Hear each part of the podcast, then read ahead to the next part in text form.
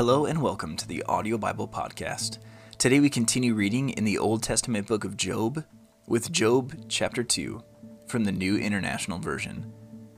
On another day, the angels came to present themselves before the Lord, and Satan also came with them to present himself before him. And the Lord said to Satan, Where have you come from? Satan answered the Lord, From roaming throughout the earth, going back and forth on it. Then the Lord said to Satan, Have you considered my servant Job? There is no one on earth like him. He is blameless and upright, a man who fears God and shuns evil, and he still maintains his integrity, though you incited me against him to ruin him without any reason. Skin for skin, Satan replied. A man will give all he has for his own life. But now stretch out your hand and strike his flesh and bones, and he will surely curse you to your face.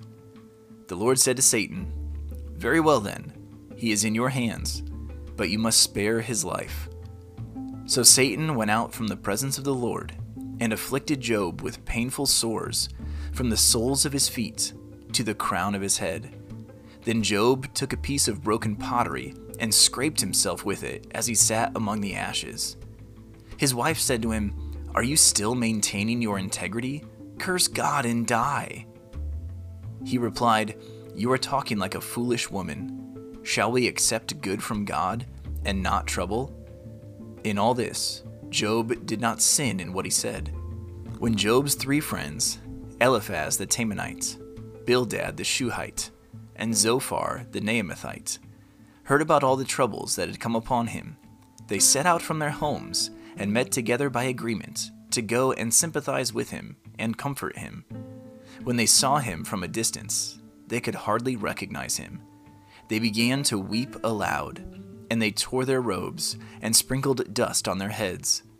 Then they sat on the ground with him for seven days and seven nights. No one said a word to him because they saw how great his suffering was. Thank you for tuning in to the Audio Bible Podcast today. This has been Job chapter 2 from the Word of God.